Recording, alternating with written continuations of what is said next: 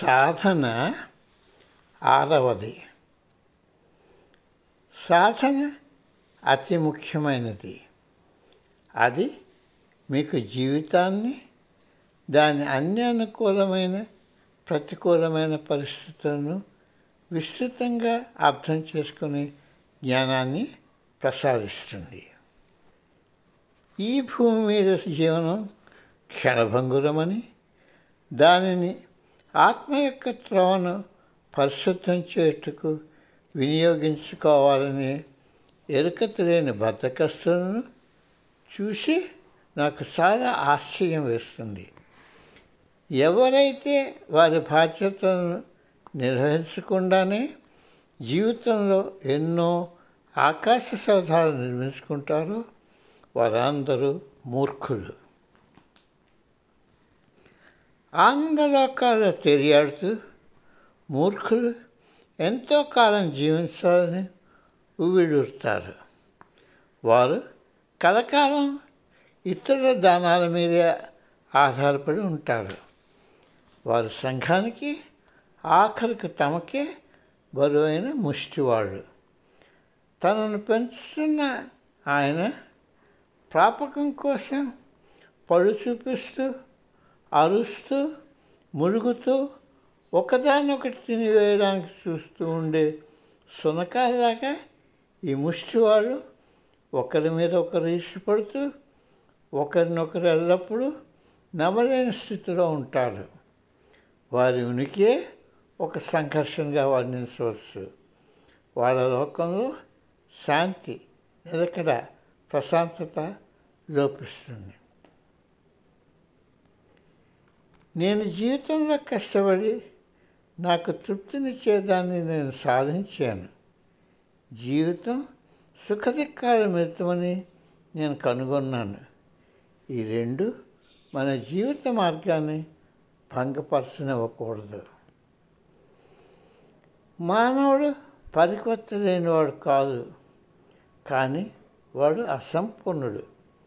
మానవుని యథార్థ స్వభావం ఒక అంతులని క్షితిజం అంతర్గత కష్టం కోసం ఆయన ఆరాటం అపారంగా ఆయనలో ఉంటుంది. కానీ ఆయనలో విశ్లేషించే కారణ ధార్మిక శక్తి చాలా పేలవంగా ఉంటుంది. ఉజ్జాయింపుగా అభిప్రాయపడే తత్వశాస్త్రంలో శాంతిని సంపాదించుకోలేము. తత్వజ్ఞానం తుది సత్యాన్ని అర్థం చేసుకోవడానికి ఉపయోగం పడుతుందని నమ్మడానికి నాకు అభ్యంతరం లేదు కానీ తత్వజ్ఞానం ఒక్కటే మన ఆఖరి గమ్యానికి తీసుకువెళ్ళగలదని నేను ఒప్పుకోను. తత్వజ్ఞానం ఎంతటి ఉన్నతమైనా అది నమ్మకం భావోద్రేకం సంకల్ప శక్తి యొక్క కఠిన క్రమశిక్షణతో కూడుకొని ఉండాలి. సాధకుడు ఎన్నెన్నో ఆంతరిక అనుభవాలు గుండా వెళ్ళాలి. ఎప్పుడైతే సాధక నమ్మకాలు క్రమబద్ధమైన సాధన గుండా వడబోయపడతాయో మనస్సు అప్పుడు ఏకాగ్రత పొంది ఆంతర్యాన్ని గ్రహించగలదు. సాధకుడు మనోశక్తి క్షీణించకుండా తన మనస్సును నియంత్రించుకోవాలను. మనస్సు ఇంద్రియాలతో జయించవలను.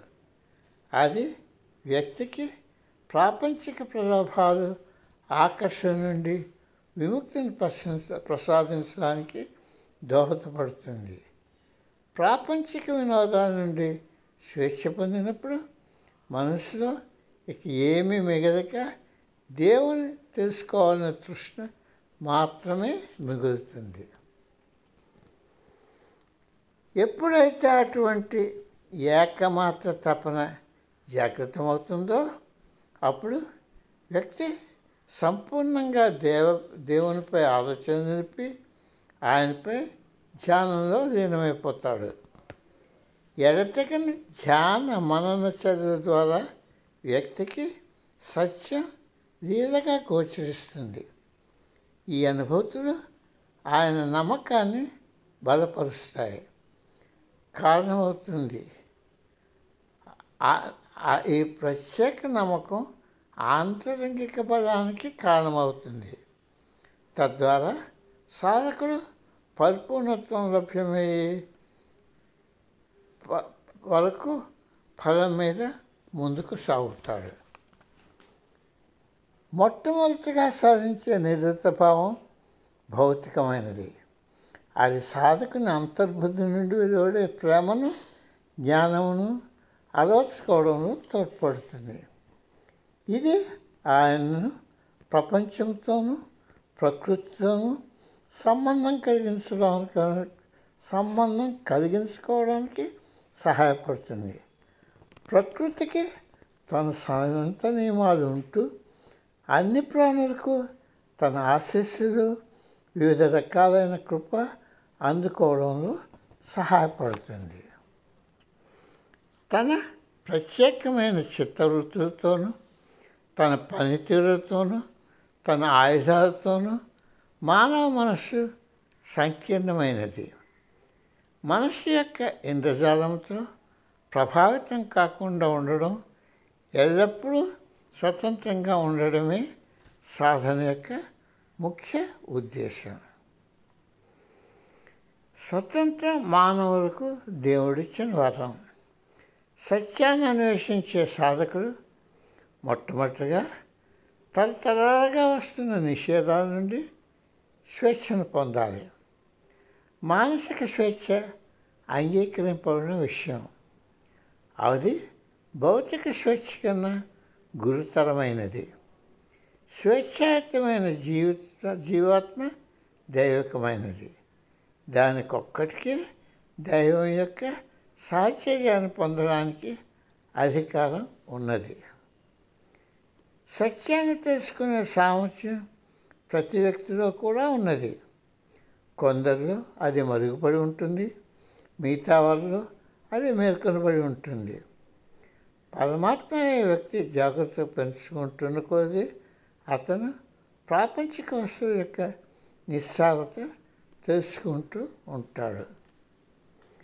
ఈ జాగరూకత మానవ మనసును బాహ్య ప్రపంచం నుండి ఉపసంహరించుకుంటూ సహాయపడి తన అంతర్మతనానికి సంసిద్ధిని చేస్తుంది.